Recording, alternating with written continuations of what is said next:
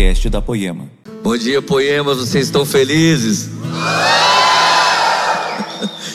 Nossa, como eu tava com saudade de vocês, gente. Responde eu também, vai. Gente, como eu tava com saudade de você. Obrigado, vocês são incríveis. gente, eu esperei muitos dias da minha vida para voltar aqui. Estou muito feliz de estar aqui com vocês. Quem não me conhece, eu sou Leandro Barreto, é, irmão do Leonardo. Toda vez que eu, que eu falava meu nome na época da dupla, alguém falava: Cadê o Leonardo? Eu falava: Está lá em casa. Daí a turma pensava que era brincadeira, mas as pessoas sempre gostam de fazer um bullying com a gente. Meus amigos, é uma honra estar aqui de novo. Eu só não vou chorar hoje que eu já chorei sexta que eu estava aqui, já chorei sábado, depois chorei sábado de novo, e eu estava ali emocionado agora na hora da adoração, principalmente porque não tinha uma banda aqui. Eu amo banda, boas bandas, mas eu acho que o ambiente intimista, de uma voz e violão em que o ministro não precisa fazer força, mas a igreja canta, para mim é o auge da adoração que a igreja pode oferecer ao Senhor hoje, amém?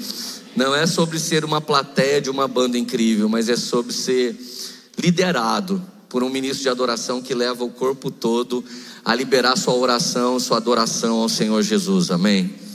Isso é maravilhoso. Eu estava eu tava sentindo ali, degustando disso, sendo afetado pela o ambiente que nós temos provocado. E toda vez que você provoca um ambiente de expectativa e fé, é muito provável que nesse dia Deus responda de uma maneira que Ele não respondeu antes, amém?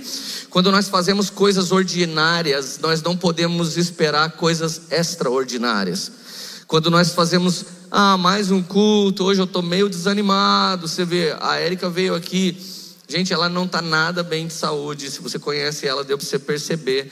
Mas ela falou: Lê, eu, eu tenho que estar, tá, eu tenho poucos dias aqui eu tenho que estar tá lá. Então ela veio aqui, sabe, tipo, sem força, mas ela estava gastando toda a energia dela para adorar Jesus e para liberar uma palavra que mude a sua vida, amém? Então quando nós temos uma expectativa e temos algum esforço, nós começamos a entender o que Davi disse: eu não quero prestar algum tipo de culto eu não quero fazer alguma adoração que não me custe nada ao Senhor, amém? Então, quando é custoso para você, quando se aumenta a sua expectativa, quando se aumenta a sua fé, então você está atraindo o reino de Deus, você está atraindo o favor de Deus, amém? Toda vez que Jesus curou alguém, a resposta era: tua fé te curou. Toda vez que ele restaurava alguém, ele falava: sua fé te restaurou. Pela sua fé você foi perdoado. Então, o Senhor já está pronto para fazer milagre para todas as pessoas que estão aqui, amém? A questão é se você está pronto para isso. E como é isso, Leandro? A parte da Bíblia que você crê é a parte da Bíblia que funciona na sua vida. A parte da Bíblia que você não crê é a parte que não funciona na sua vida. Então, ao longo de anos, são 23 anos somente servindo no ministério eu fui ouvindo pessoas que eles tiraram parte da Bíblia e jogaram fora de suas vidas, não da Bíblia. Não, essa parte da Bíblia eu não creio. Leandro, eu não oro muito. Por quê? Porque na época do Covid eu orei muito para Deus não levar uma pessoa que eu amava, mas Deus levou. Então agora eu não oro mais. Tá, porque você teve uma frustração, Deus mudou e a oração mudou. Deus não muda. E se essa pessoa entendesse que Deus tem mais direito na vida de qualquer ser humano e que Ele quis essa pessoa para a eternidade e não mais um tempo aqui, Deus é Deus e Ele não precisa explicar nada, amém? Ele é Senhor e Ele é soberano em todas as coisas. Então, eu conheci pessoas que, cara, eu já fui roubado no dízimo, então agora eu não dou mais o dízimo. Tá, mas a Bíblia diz: trazei os dízimos para que haja mantimento em minha casa e fazei prova de mim, e eu vou transbordar de bênçãos sobre a sua vida. Então, se está na Bíblia, ainda que a gente não consiga crer naquele momento, faça um grande esforço, cria uma expectativa, profetiza que você vai crer naquilo, que você vai viver aquilo e que aquelas palavras do livro sagrado vão se cumprir na sua vida em nome de Jesus. Amém. Essa é a diferença de quem crê e quem não crê. Tem muitas pessoas aqui que você crê tanto que tudo que você está falando que vai viver ainda já nem, é, nem existe ainda. Mas você já está falando, já está profetizando, já está clamando, já está orando, e daqui a pouco, quando se cumprir, você vai perceber Provérbios 23, 7, como imaginou a sua alma, assim é. Daqui a pouco vai se cumprir Provérbios 18, 21. A vida e a morte estão no poder da sua língua. Daquilo que você mais profetiza, desse fruto você comerá. Amém? Você está feliz ainda? Então repete comigo: nós da Poemas somos pentecostais, fazemos barulho, interagimos com a mensagem à medida que Deus vai falando com a gente. Amém? A gente respeita os tradicionais que são mais quietos. Mas a gente não é assim, amém? E se você é mais quieto, a gente não vai respeitar você, a gente vai gritar no seu ouvido, aleluia! Porque Jesus vai fazer uma coisa extraordinária nessa manhã, em nome de Jesus, amém? Eu não sei, eu não sei de onde você veio, irmão, mas eu, eu, tô a 5 mil milhas da minha casa. Eu estou bem longe da minha casa, da minha igrejinha fofinha, das minhas ovelhinhas que Jesus tem me dado hoje. Confesso que agora eu sou dividido. Eu estou na igreja, na primeira igreja que é o amor da minha vida, e agora eu, eu também tenho uma igrejinha lá que está nascendo. Eu falei, nossa Deus, eu queria ser onipresente, eu queria ir nos dois cultos agora. Você imagina quando o poema tiver 100 igrejas, o que, que a gente vai fazer, né? A gente vai enviando pessoas e vai chorando. Mas, amigos, o tema da minha mensagem é Agora Chega. Você sabe que nós, crentes pentecostais, nós temos um monte de palavras mágicas de Deus. Está amarrado, está repreendido. Em nome de Jesus vai dar. Você entra lá na loja de carro, alguém fala que o seu carnê vai ficar mais grosso do que a sua Bíblia, e aí você olha para aquele carro que você não precisa ter que você não tem dinheiro para ter, mas você quer comprar para que as pessoas que não te amam vejam que você é aquilo que você não é. Então você olha e para aquele carro, põe o pé naquele carro, tudo que eu puser, o pé Deus me dará por herança. Em nome de Jesus eu vou pagar esse carro. A gente não gasta essas palavras mágicas, tipo, em nome de Jesus vou perdoar meu pai que me feriu. Em nome de Jesus vou perdoar minha ex-mulher que me que né, não vou falar. É, então, a gente acha que tem palavras mágicas. Então, se falar com fé vai dar certo. Isso não tem nada a ver com fé, gente. Isso é uma mandinga evangélica. A gente fazia mandinga em outro lugar, entrou na igreja e trouxe elas com a gente. E não significa que Jesus vai fazer nada. Então eu acredito que existem palavras proféticas que elas não têm cunho ortodoxo, ou seja, elas nem estão perto da Bíblia. Agora chega não é uma palavra profética, não é uma palavra apostólica. Mas se você algum dia falar agora chega acerca de alguma coisa que não tem sido bom na sua vida, talvez seja a palavra mais profética que você já disse na sua vida. Então, palavra profética sai de dentro de pessoas proféticas, não são palavras mágicas faladas por pessoas fracas. Não são palavras mágicas faladas por pessoas em dúvida. Não são palavras poderosas faladas por pessoas cheias de azar. Essa pessoa, ela já é uma conspiração de Deus para dar certo. Se eu vim da onde eu vim e Deus fez tudo que ele fez até agora, não é para eu morrer aqui, não é para eu parar aqui. Jesus realmente tem uma grande obra com a minha vida em nome de Jesus. Você sabe, alguém, alguém, uma época da sua vida, ele quer te ouvir, quer ouvir sua história, porque agora você tem vários frutos. Mas na verdade, as coisas mais poderosas que você tem não são os frutos que eles podem ver, são as sementes que fizeram esses frutos crescer. E quando você tem semente, ninguém pode ver o que você tem. Elas são tão pequenas que ninguém pode ver o que você tem. Você ainda está feliz? Então fala um aleluia, porque a gente é pentecostal. Abra sua Bíblia aí, ou ligue sua Bíblia. Turn on your Bibles. Lucas 15, versículo 18. Diz o texto sagrado: Eu me porei a caminho e voltarei para meu pai. E lhe direi: Pai, pequei contra o céu, pequei contra ti, não sou digno de ser chamado seu filho, trata-me como um dos seus empregados. O versículo 18 é a palavra agora chega dentro de um homem conhecido como filho pródigo. De todas as coisas que você pode viver, por exemplo, amanhã é o dia mundial da dieta. Segunda-feira, todo mundo começa uma dieta. Terça-feira a gente tropeça na dieta. Quarta-feira esquece que está de dieta. Sexta-feira não entra na roupa de novo e fala: sangue de Jesus, a próxima segunda eu vou fazer dieta. Essa pessoa sou eu, gente, não estou falando de vocês. Eu sou um verdadeiro bobalhão quando eu faço isso. Mas já teve dia que eu olhei e falei: agora chega. Agora chega, não dá mais, eu tenho que fazer. E aí começa na quarta, começa no domingo. Começa diante do primeiro sorvete Häagen-Dazs que alguém te oferece, custa mil reais no Brasil esse sorvete. Alguém bem no dia fala, vou começar a dieta, ele sentir de Deus de semear. É o próprio diabo que deu aquilo para você. Mas aí você fala, cara, agora chega, eu, eu, eu vou semear para outras pessoas isso, mas eu não vou tomar isso. Talvez você esteja num relacionamento emocional extremamente abusivo. E talvez você seja filho espiritual de uma velha frase lá dos anos 80 de um homem chamado Cazuza: raspas e restos me interessam.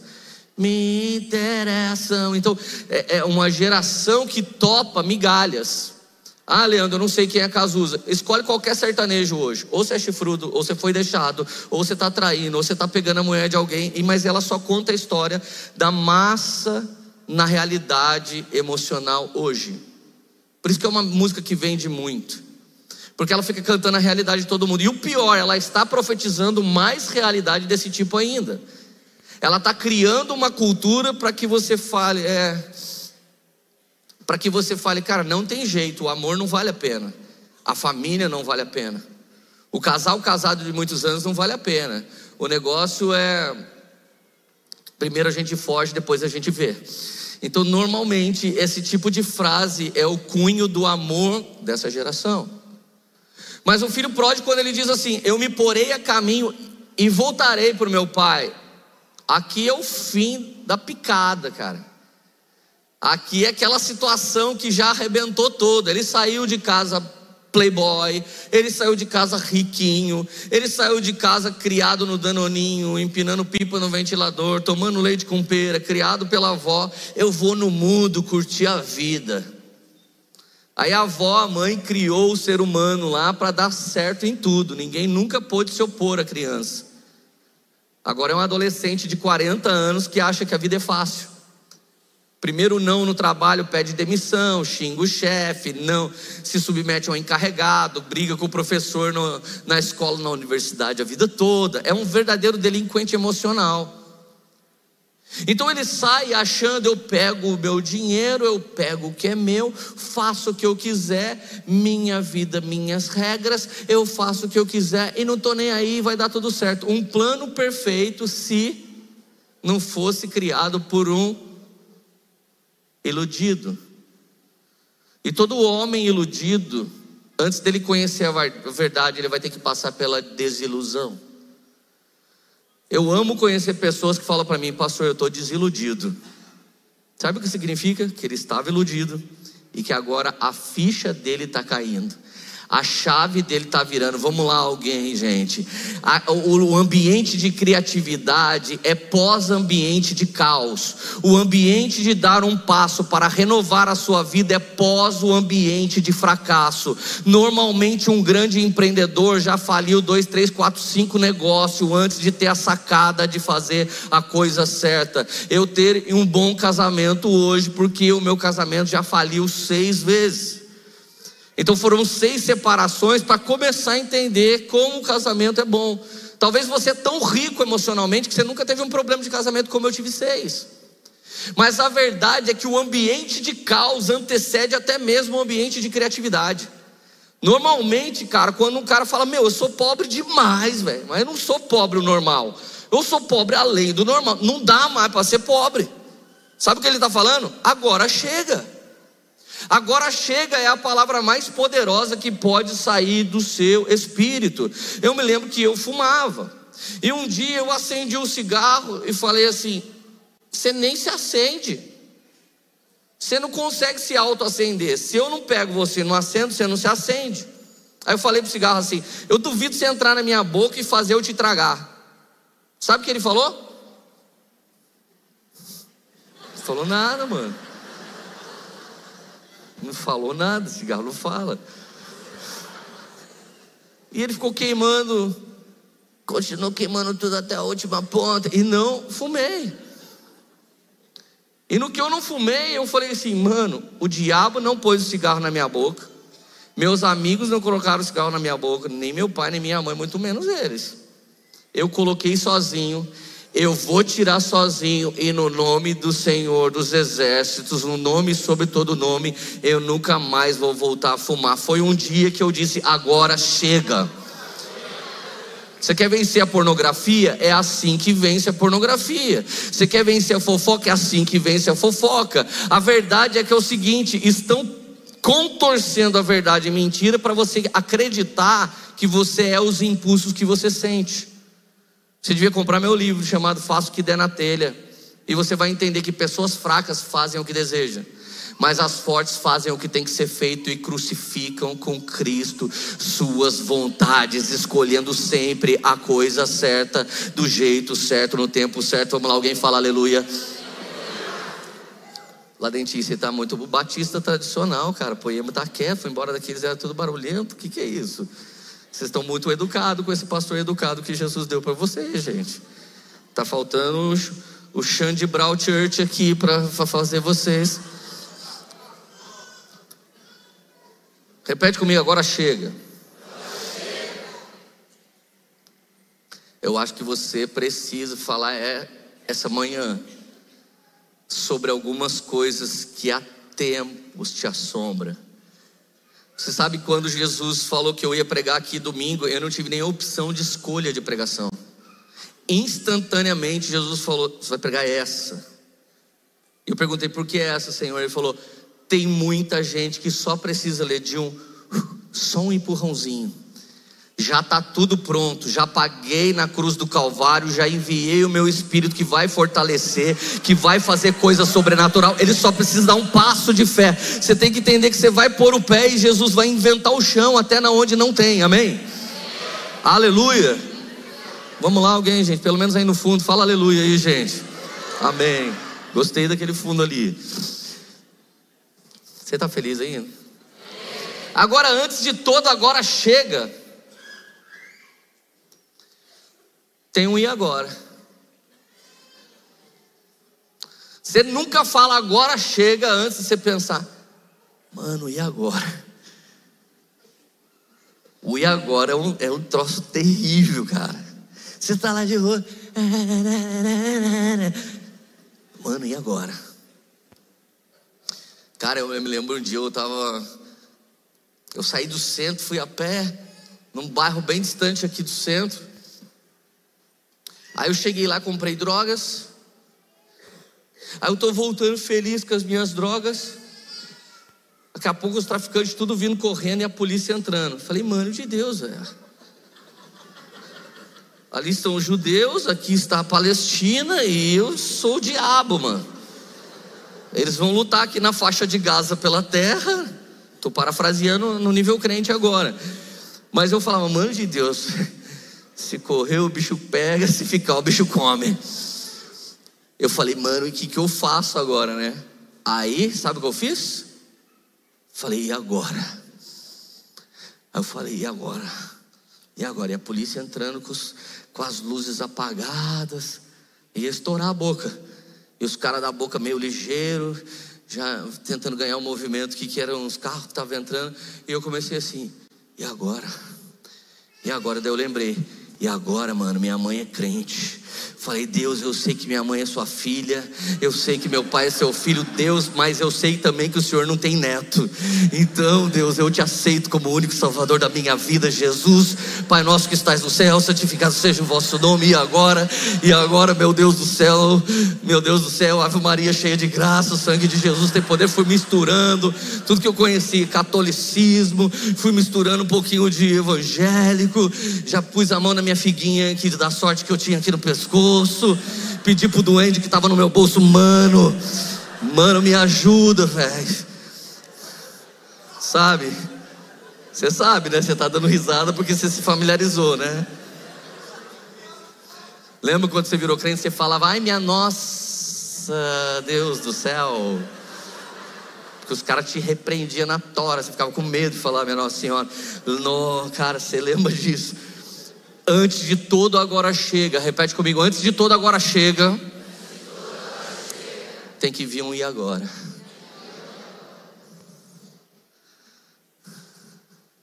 Cara, e agora é um choque de consciência. E agora é um. Vocês estão felizes?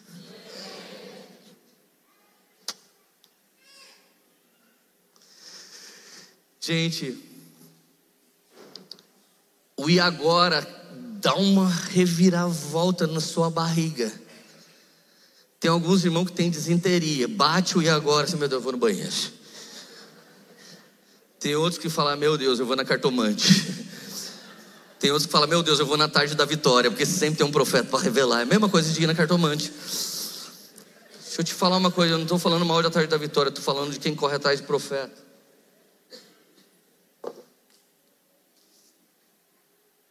O e agora é um processo de rompimento da tolerância.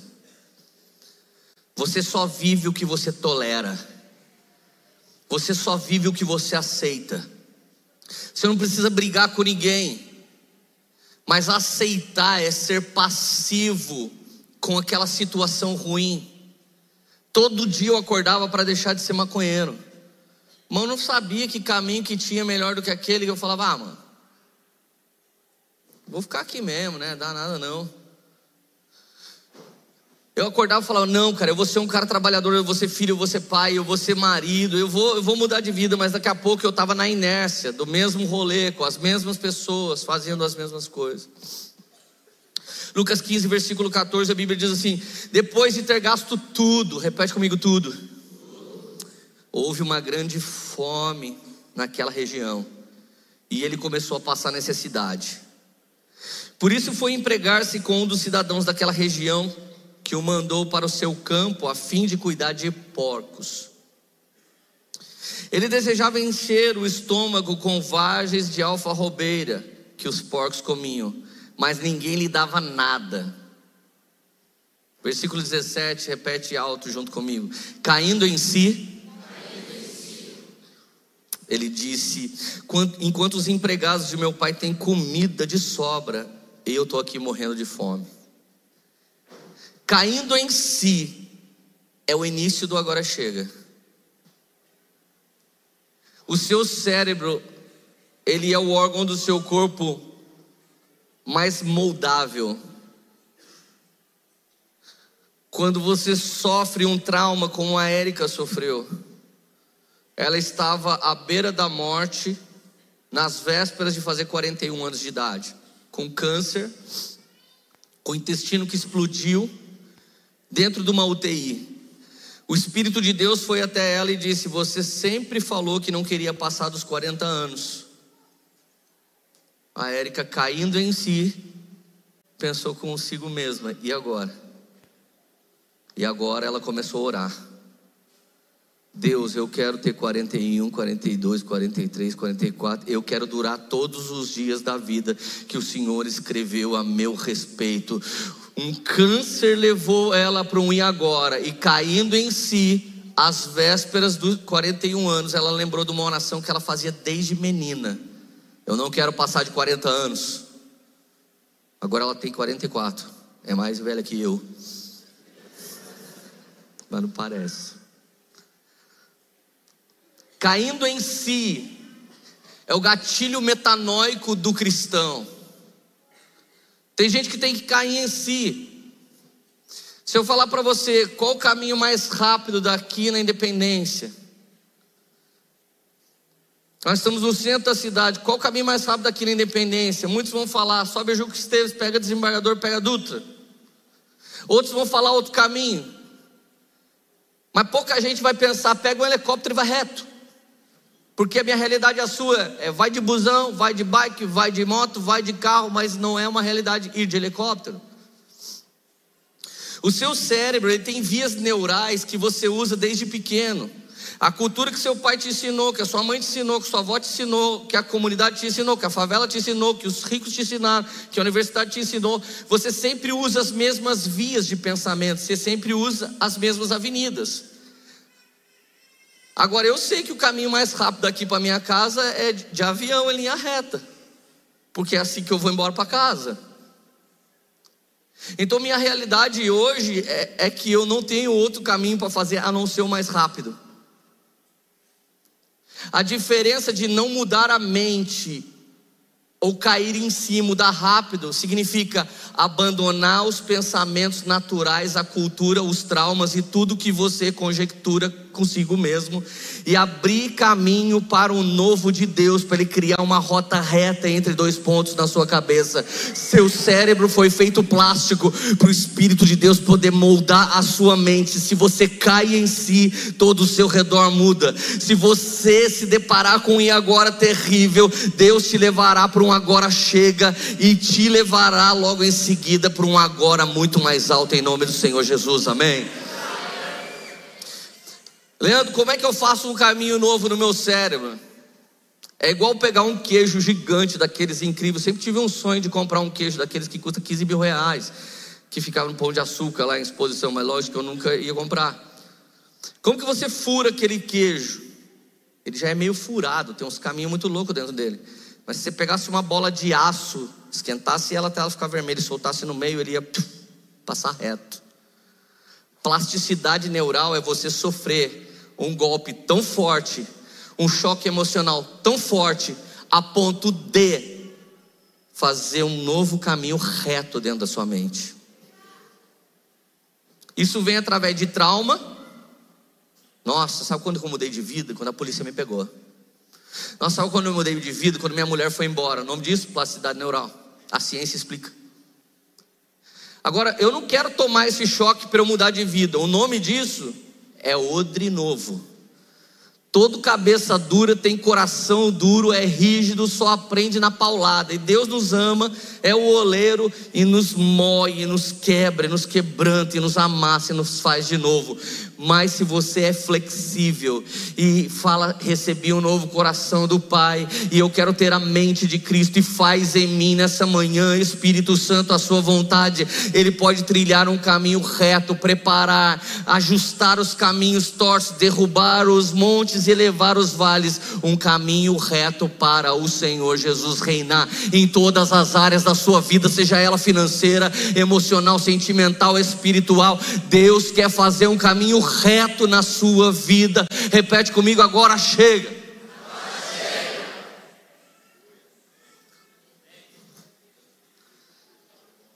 Quando ele olhou e falou: Eu estou aqui morrendo de fome, gente. Deixa eu te falar uma coisa, e doa quem doer, não estou nem aí que se lasque. É melhor você ser do mundo full time, ou ser crente que queima, mas a pior coisa do mundo é ser morno desviado. A Bíblia diz que você vai ser vomitado.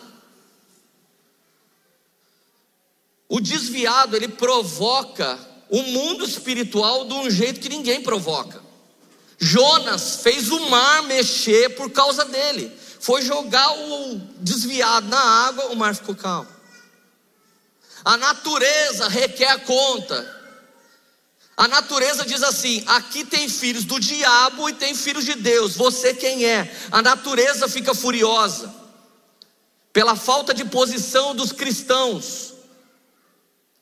O mar estava revolto, todas as coisas que você comprou na Shen estavam sendo jogado fora. O coitado do dono do barco não sabia o que estava acontecendo porque ele vendeu o ticket para um diabo entrar dentro do negócio dele. Cuidado quem você deixa entrar na sua vida. Para andar nas coisas de Deus, Deus paga, mas para fugir da presença de Deus, você paga com o seu dinheiro. Se você anda na presença de Deus, Deus paga. Se você anda na presença de Deus, Deus custeia tudo. Ele arruma parceiros, ele arruma pessoas para acreditar no projeto. Mas se esse projeto é só seu ambicioso, de extremo egoísmo, você que se lasca e se vire com isso. Você ainda está feliz?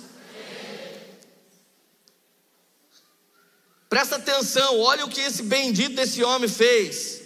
Depois de ter gasto tudo, houve grande fome. E ele começou a passar necessidade. Ele só começou a passar necessidade quando a região inteira que ele estava começou a passar necessidade. Deixa eu te dizer uma coisa. Por causa de um justo, Deus não destrói uma cidade. Mas por causa de um injusto, Deus sacode a vida de muita gente que não tem nada a ver com isso. Se você é um homem de Deus e é justo, e Deus tem uma promessa com você, Ele vai fazer grandes coisas por causa da aliança que Ele prometeu para a sua vida.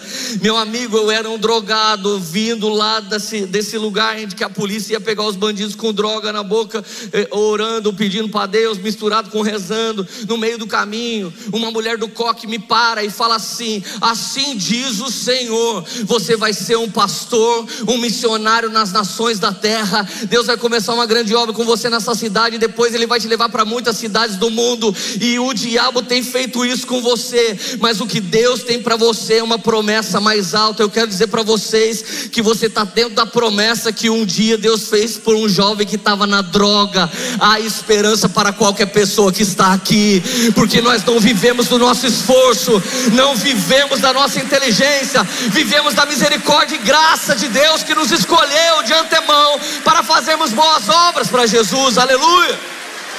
Uh! Uhul! uh! Eu olhava ela e falava assim, mano, a minha mãe anda com as minhas fotos na Bíblia nesses cultos para me mostrar para essas velhas e ficar falando para elas me pegar na rua. Não tinha rede social não, irmão. Toda mãe de vocês aqui eu andava com as fotos da gente dentro da Bíblia e ficava mostrando para todos os profetas. Olha, pode olhar nessa foto aqui. Quando não levava nosso pijama para ungir ainda. Valia tudo, óleo na porta da casa.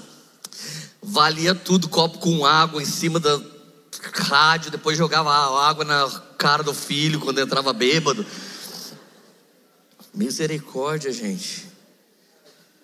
Quando ele disse, Eu estou aqui morrendo, caindo em si, então vem uma ação. Depois desse culto, gente, tem gente que vai voltar ao normal. Mas depois desse culto, tem alguém que vai ficar indignado. Eu não vim aqui fazer carinho em você, eu vim aqui deixar você indignado. Acho que estou ficando bravo com o Leandro. Era exatamente isso que Deus queria. Cara, presta atenção, versículo 20. Lucas 15, verso 20. A seguir, levantou-se e foi para o seu pai.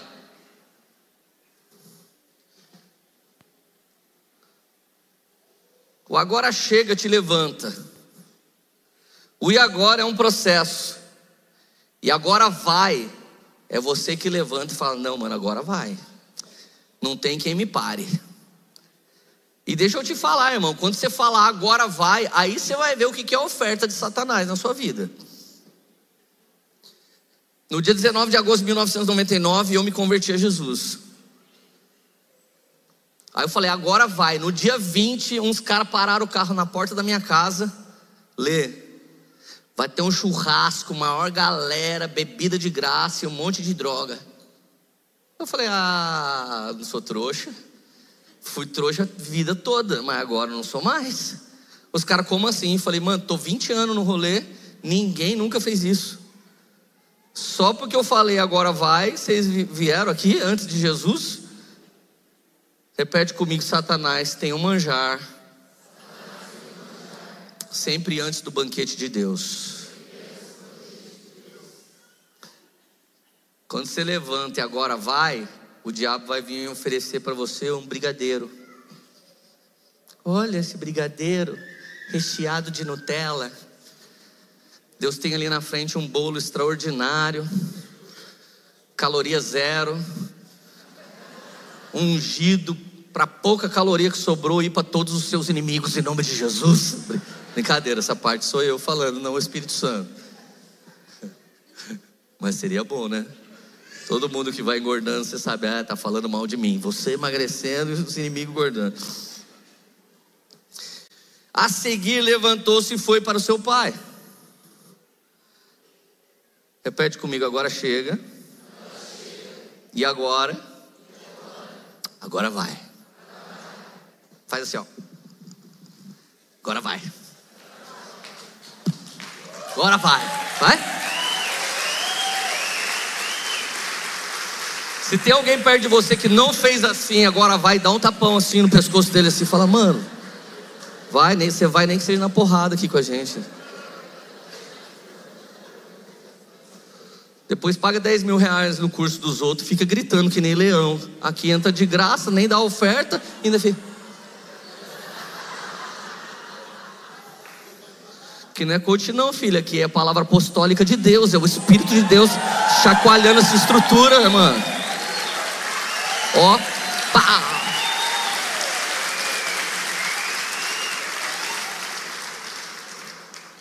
Você ainda está feliz?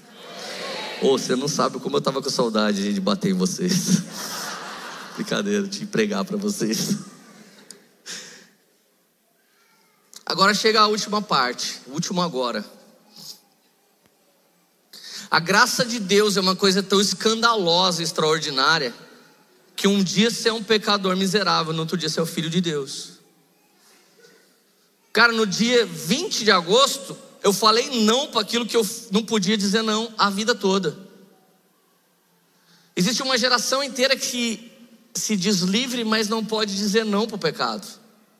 Eles não são livres. Eles não podem dizer não. Livre é você. Que fuma se quiser, bebe se quiser, traz se quiser, porque você não faz porque Cristo te libertou. Você é livre, se quiser, você vai e faz. Agora, quem não pode parar de fazer não é livre. Normalmente eles falam assim: ah, é minha natureza. Não, mas agora uma nova natureza tem vindo do céu e tem nos transformado de glória em glória. Já não somos mais o que éramos, nem a nossa mente é da mesma maneira. Todo odre velho está sendo trocado por um odre novo, e o vinho novo de Deus está expandindo sua mente. Pessoas recebendo nessa manhã ideias de empreendedorismo, ideias de restauração de família, ideias de fazer coisas novas e mais altas que reflete a glória de nosso Senhor e Salvador Senhor Jesus Cristo, é um toque fresco de Deus te expandindo para que você viva coisas mais altas do Espírito Santo. Aleluia. Agora vem o último agora. Agora é assim. Teve dia que eu cheguei e aí, gente, alguém falou: "Cara, você virou crente? Então agora todo Deus perdoou tudo que você fez?" Eu falava: "É, agora é assim." Ah, então você fez todo mal até ontem, agora você é o bichão. Na verdade, eu era o bichão, mas o bichão foi embora pelo poder do sangue de Jesus.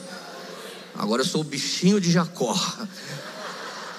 Agora eu sou pequenininho. Antes eu pensava que eu era, agora eu deixei de ser, para que Ele seja em mim aquilo que Ele sempre desejou ser. Amém. Amém. Caraca, fala assim, ainda bem que eu vim. Lucas 15, versículo 20. Estando ainda longe, seu pai o viu cheio de compaixão, correu para seu filho, abraçou-o e beijou. E o filho disse: Pai, pequei contra o céu, pequei contra ti, não sou digno de ser chamado seu filho. Mas o pai disse aos seus servos: Depressa, traga a melhor roupa, vistam nele, coloca um anel no seu dedo, um calçado nos seus pés, traga um novilho gordo, matem-no Vamos fazer uma festa e alegrar-nos, pois este meu filho estava morto e voltou à vida, estava perdido e foi achado, e começaram a festejar o seu regresso.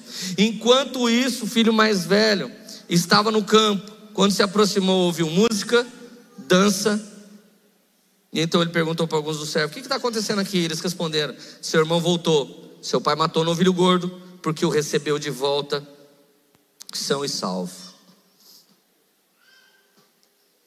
Gente, a graça de Deus é extremamente escandalosa.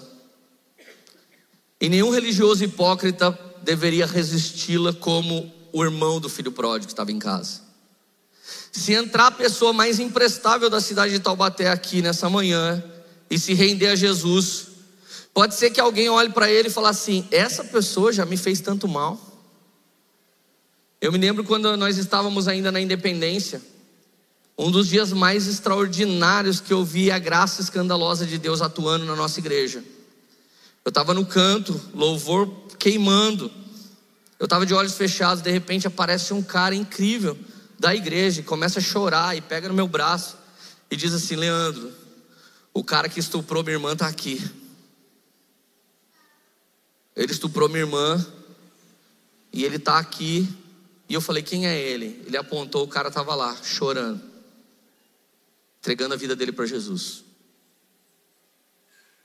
E quando você começa a dar um testemunho desse, hoje em dia é terrível, que você começa a ser julgado e alguém pode pensar que você está passando pano por um crime. Quem investiga um crime é o Ministério Público. E tudo deve ser denunciado e feito lá. Aquele caso tinha sido denunciado. Aquele cara tinha pago por aquilo. Mas agora ele estava fora da cadeia. E ele estava dentro da igreja entregando a vida dele para Jesus. Aí aquele cara olhou para mim e falou assim: Leandro, o que, que eu faço? Eu não sou um religioso hipócrita. A primeira coisa que eu falei para ele, eu falei, mano, vamos matar ele na porrada. Aí ele arregalou o olho assim, que nem alguns de vocês agora fizeram. Falou: sangue de Jesus, Lê, você está louco? Falei, cara, essa é a vontade da carne de qualquer irmão. O único jeito de não ter essa vontade é se a gente nasceu de novo. E se a gente entendeu que a forma que Deus nos perdoou é a forma que Ele quer que a gente perdoe as pessoas. Falei, cara, o que, você quer fazer? Ele olhou para mim, não conseguia afirmar. Ele fez uma pergunta: a gente deveria ir lá dar um abraço nele, perdoar ele? Aí eu comecei a chorar. Falei, mano de Deus, resposta certa, vamos lá. Quando a gente aparece na frente do cara, ele olha e fala assim: Mano! Gente, o cara olha para ele e deu uma balançada assim. E eu de lado assim também. Eu perdoo você, velho. Aí o cara falou: Cara, me perdoa mesmo. Por favor, gente. Eu não sabia mais se era batismo com o Espírito Santo, se era demônio manifestando, se era treta na carne. Eu não sabia o que, que era. Eu abracei todo mundo, a gente começou a chorar. Daqui a pouco capotou nós três. Eu sei que aquele cara nunca mais apareceu, mas alguém liberou perdão e alguém recebeu perdão e o nome de Jesus foi glorificado e Satanás foi envergonhado naquele dia. Esse deveria ser o coração do irmão que está dentro.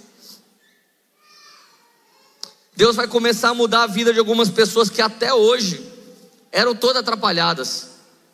E alguém ao seu redor religioso vai começar a olhar para você e falar assim: ah, é sério que você fez isso errado a vida toda e agora Jesus está te abençoando?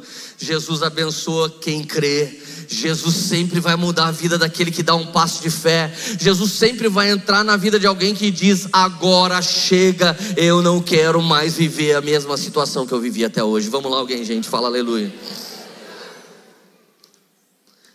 Agora deixa eu te falar. O processo do e agora É uma coisa que você precisa entender. Cada um tem o seu e agora, e você precisa ter.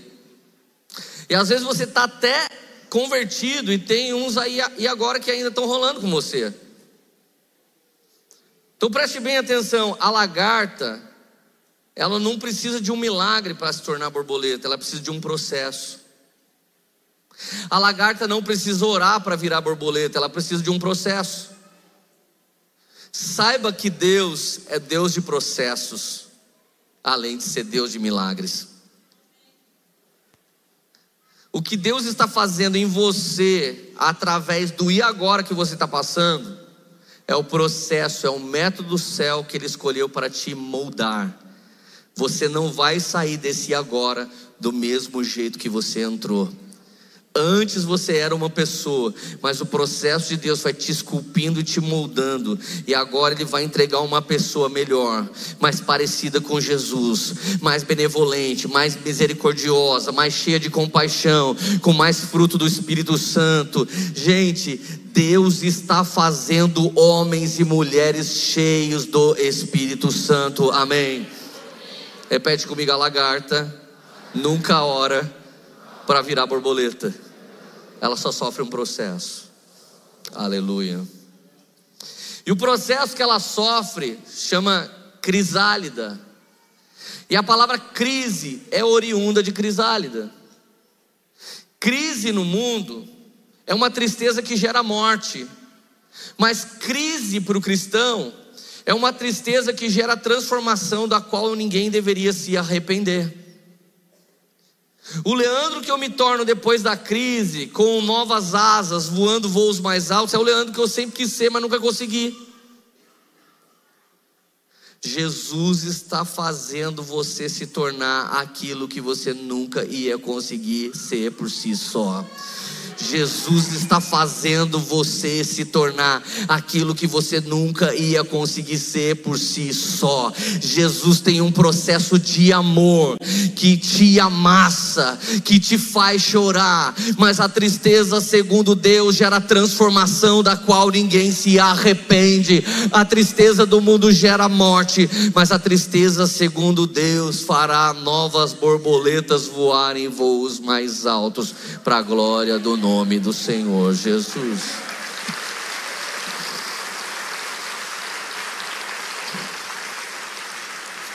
Aí pode ter algum cara que é bom em teologia que tente refutar agora esse amor incondicional e essa graça soberana de Deus.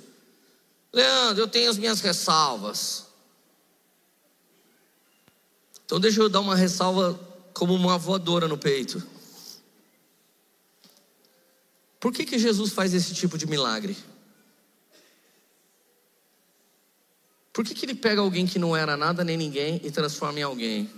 Primeiro, porque quando ele for alguém, ele vai saber que ninguém poderia ter feito aquilo com ele a não ser um único alguém. Quando você não é ninguém, você sabe que ninguém pode fazer de você se tornar aquilo que só um alguém pode fazer. Só Jesus poderia ter te colocado aqui limpo, lavado e salvo pelo sangue de Jesus. Se você sente que você tem algum mérito, eu deveria ser aquela pessoa, eu deveria ter aquilo. O mundo é muito injusto comigo, o seu processo talvez ainda não tenha nem começado. Talvez você não se deparou com o e agora. Então agora chega, não funciona para você, não tem força. Se você não está num processo de ir agora, você não vai ter autoridade para dizer agora chega. Se você não tem sofrido muito tempo por um filho drogado, você não pode dizer agora chega, você não tem autoridade. Porque a hora que você falar agora chega, ele vai falar: Você nunca foi meu pai nem minha mãe, tira a mão de mim. Se você for um líder e chegar para um liderado ser um discípulo e falar agora chega, ele vai falar: Cara, sai fora, você nunca cuidou de mim. Agora, o filho pródigo, sabe para onde ele corre? Para o lugar onde ele sabe que existe verdadeiro amor, compaixão, graça e misericórdia. Ele sempre vai correr para o lugar onde existe esperança, poder, restauração, renovo. Então preste atenção, eu quero te mostrar a história que faz tudo isso ser possível. Gênesis 48, versículo 17. Quando José viu seu pai, colocar a mão direita sobre a cabeça de Efraim, não gostou, repete comigo, não gostou. Por isso pegou a mão do pai a fim de mudá-la da cabeça de Efraim para Manassés. Ele disse: Não, meu pai, este aqui é o mais velho, põe a mão direita na cabeça dele. Mas o pai recusou-se e disse: Eu sei, meu filho, eu sei. Um pai falando duas vezes eu sei, significa eu sei. Ele também se tornará um povo, também será grande. Apesar disso, seu irmão mais novo será maior do que ele. Seus descendentes se tornarão muitos povos. Você sabe que José, o agraciado de Deus, o homem reto de Deus, ele teve dificuldade de compreensão com a graça de Deus. Quando você é pecador e reconhece isso, é uma verdade, a verdade sempre encontra graça. Mas quando você é justo e você acha que você merece alguma coisa, você na verdade está sendo injusto, porque a justiça de um homem é como trapos de imundícia diante da justiça de Deus. Um homem justo que não se arrepende de nada, Deus tem até nojo de uma pessoa assim. Mas um pecador clamando por misericórdia, é o coração quebrantado e contrito que Deus nunca resiste. Toda vez que eu me esqueço disso, Deus me permite me arrebentar de novo. Aí quando eu não estou merecendo mais ser pastor, nem estou merecendo mais ser marido, nem estou merecendo mais ser nada, eu falo, Jesus, você me perdoa? Ele fala, Lê, você fica com esse coração que você está hoje, quando eu restaurar todas as coisas em você de novo. Prometo, Jesus. Aí tem dia que eu estou todo santão, santaço. Eu nem estou pensando em xingar ninguém esse dia. Alguém faz maldade para mim, eu falo, ah, aleluia. Daí eu olho para mim e falo, nossa Deus, eu estou bem crente. Ele fala, eita, cuidado, hein? Tem vários agora que pode acontecer com você até você chegar nesse agora que você está vivendo. Eu falei, aí, aí agora, Deus. Ele falou, pronto, já começou o processo de novo. E agora pensei que eu sou crente demais. E agora pensei que eu sou santo demais. Você sabia que é um bom e agora? Cara, olha eu aqui julgando pessoas que estão lá fazendo a obra de Deus. É um bom e agora. Um dos e agora mais difícil de arrumar. Mas olha só, José tem dois filhos. Ele tem Manassés, o mais velho, e Efraim, o mais novo. Seu pai está velho. Seus olhos estão falhando. José foi ajudar o pai a abençoar os filhos, então ele põe Efraim à direita do pai e Manassés à esquerda do pai. Repete comigo: Efraim é o primogênito. Perdão, falei errado. Fala comigo: Manassés é o primogênito. Pai está aqui, Manassés está aqui, Efraim está aqui. Eu até pus as pessoas no lugar certo e falei as pessoas erradas. Então eles estão aqui agora, à destra está o primogênito, à esquerda está o segundo filho. Ele facilitou, em vez de chamar, ah, vem aqui o mais velho, não, eu já vou armar meu pai já. Ele usou a gíria de Taubaté, armou. Eu vou armar meu pai, coloco ele aqui assim, o pai só faz assim, ó, hora aqui, hora aqui, está orado. Olha o versículo 48, verso 18 que diz. Capítulo 48, verso 18. E disse José a seu pai: Não é assim, pai. Pois o primogênito não é esse. E pôs a mão direita. Cara, olha o que que José, um dos caras mais extraordinários da Bíblia, teve coragem de fazer com o pai. O pai fez assim, ó. José foi lá e fez assim: É assim, pai. Não é assim.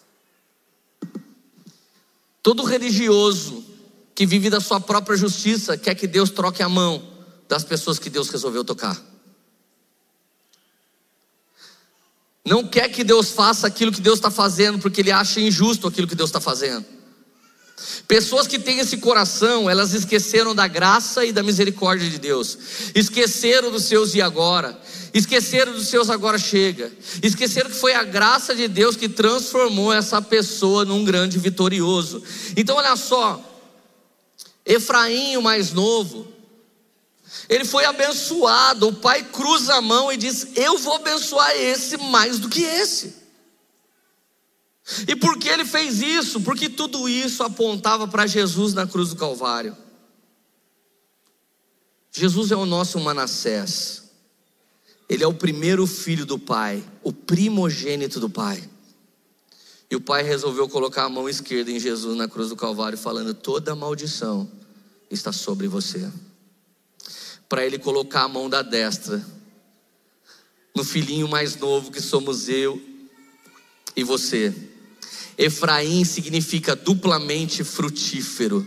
Jesus foi esquecido. Manassés significa esqueceram de mim, para que você fosse lembrado. Jesus foi esquecido com nossos pecados na cruz do Calvário, para que Jesus olhasse você disputando comida com os porcos, para que Jesus olhasse você ali. O pai disse: Filho mais velho, a maldição está sobre você, para que a bênção esteja sobre eles. Então, nenhuma pessoa que está aqui merece receber essa palavra palavra. Você e eu merecíamos a mão esquerda pesada de Deus falando: vocês não tem jeito, mas ele resolveu trocar de mão, ainda que a religião quisesse que ele fizesse o contrário. Ele colocou a mão esquerda em Jesus e disse: Eu preciso te esquecer aí na cruz, para eu abençoar todas as nações da terra que crerão em seu nome, e aquele que se entregar ao seu nome terá a vida transformada, porque você, meu filho, descerá às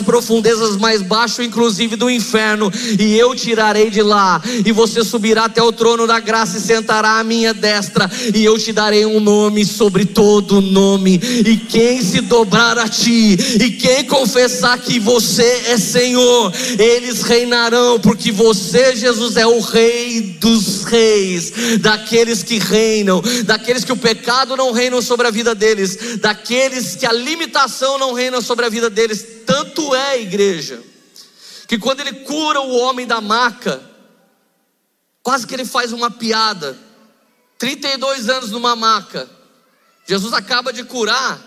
Não falou para ele, ó, oh, agora cuida das costas e não faz muita força. Porque eu te curei, mas você tem que ficar mais fortalecidinho, tá? Procura um personal para você enrijecer essa costinha.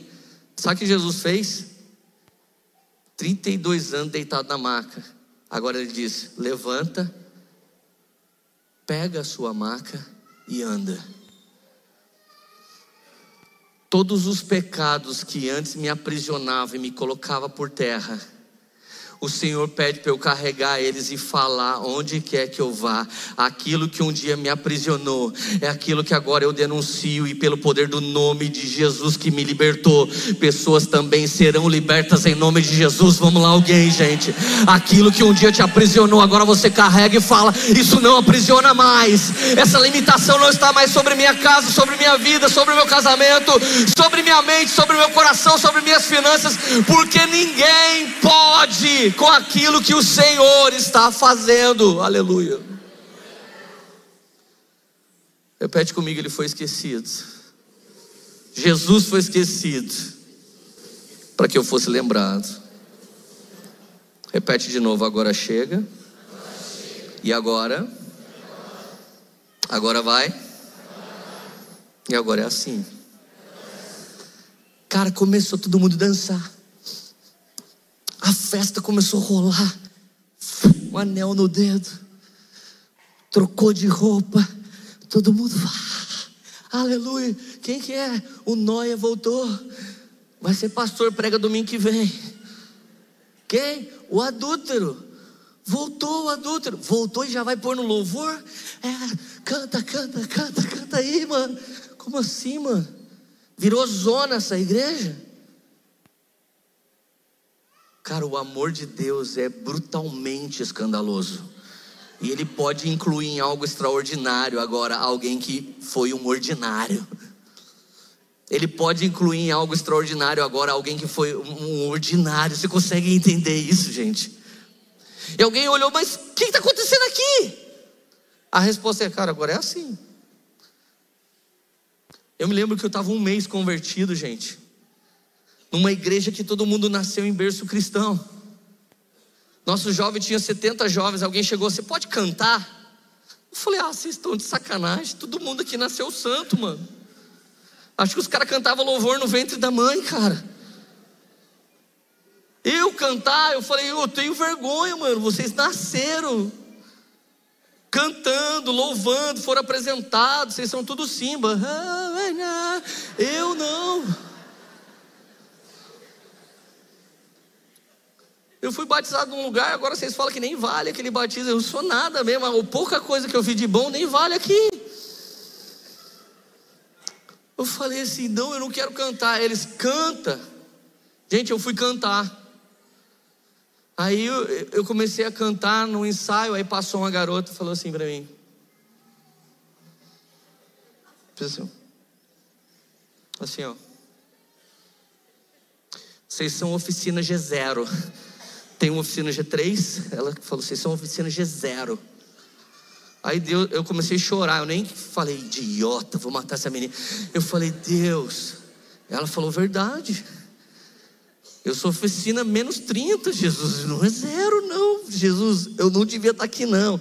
Aí os caras, Lê, não dá bola, não. Jesus escolheu para você fazer isso. Eu ficava falando, mano de Deus, aquela menina tá certa, esses caras são loucos, velho.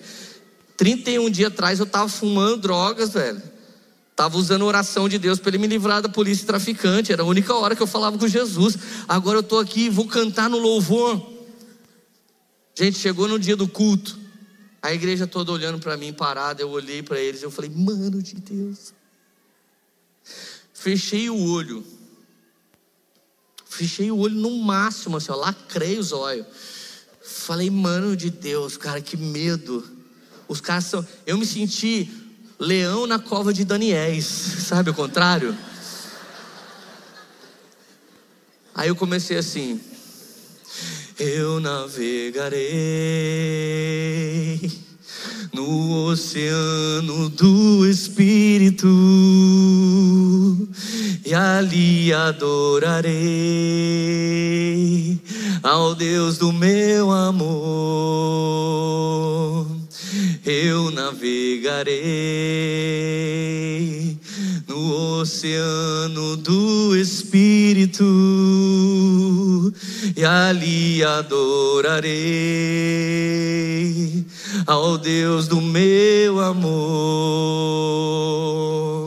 Espírito, Espírito, que desce como fogo, vem como em Pentecostes e enche-me de novo. Espírito, Espírito, que desce como fogo, vem como em Pentecostes e enche-me de novo. Sabe que naquela hora pessoas que me ganharam para Jesus começaram a ser renovadas pelo Espírito Santo. Meus pais começaram a orar em línguas e as pessoas começaram a cair. Eu falava, Deus, todo mundo aqui trabalhou para eu me converter há 30, 30 dias atrás. E nesse momento você está me colocando para cantar aqui, Jesus. Mas você sabe o que estava acontecendo naquela hora? Aquelas pessoas não eram como o nosso irmão mais velho que fica dentro de casa, mas eles tinham um novo coração do pai. O pai é sempre um bom pai, então eles estavam celebrando um irmão que estava perdido e morto, agora vivia em Cristo Jesus. Então a glória de Deus estava tocando a vida de pessoas. Jesus estava transformando pessoas.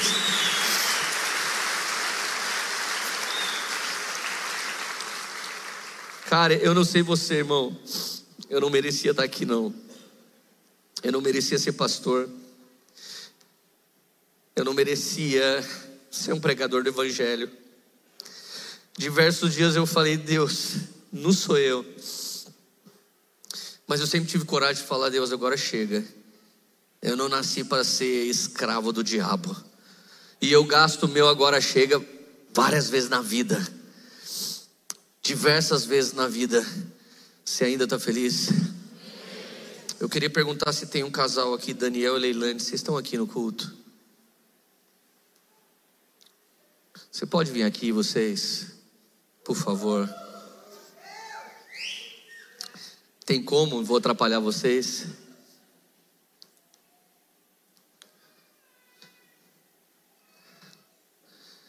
Faz um, faz um barulhinho para a gente aqui, Brisa, por favor. Queria que os obreiros podem se posicionando para a ceia já.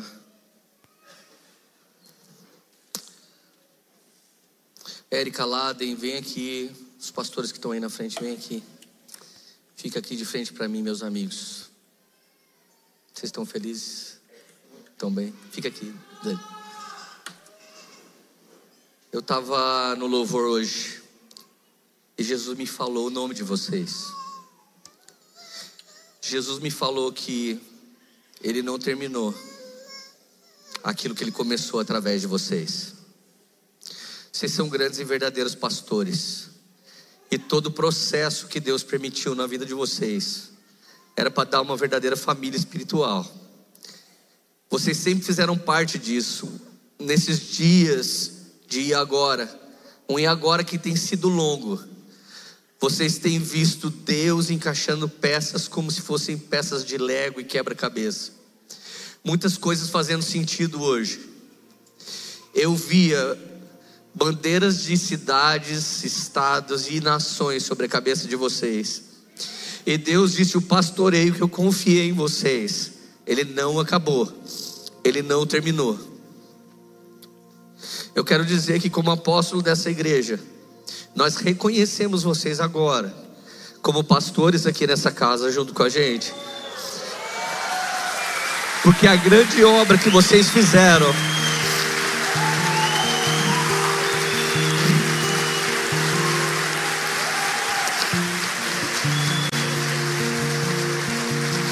A grande obra que vocês fizeram não foi para Sara, nossa terra, não foi para Poema.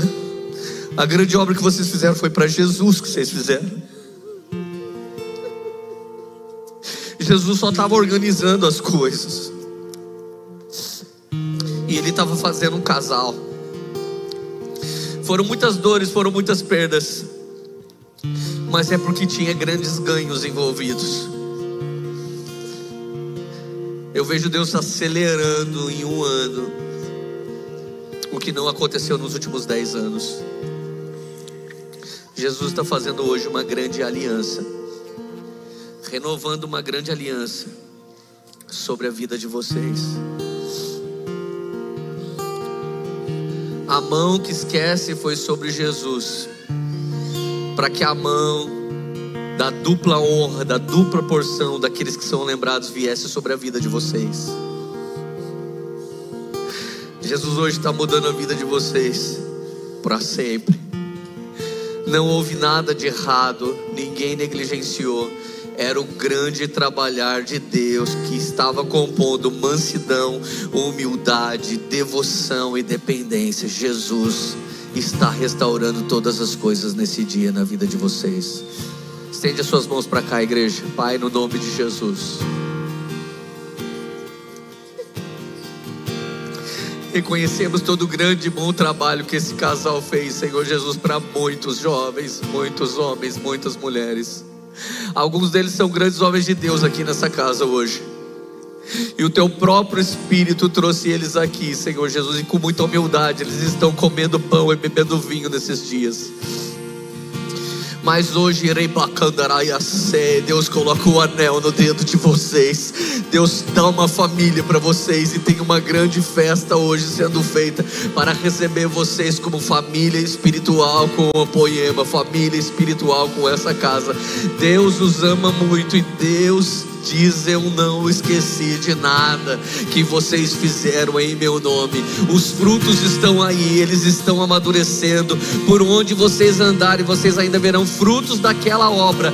Mas eu digo: aquela obra ainda era pequena perto da obra nova que eu estou confiando hoje na mão de vocês. Recebam esse amor de Deus, esse renovo do Espírito Santo sobre a vida de vocês, em nome de Jesus.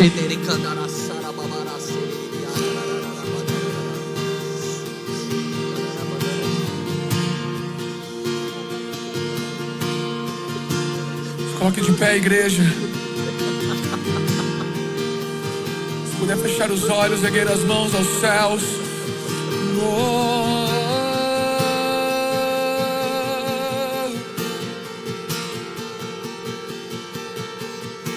Aquele que começou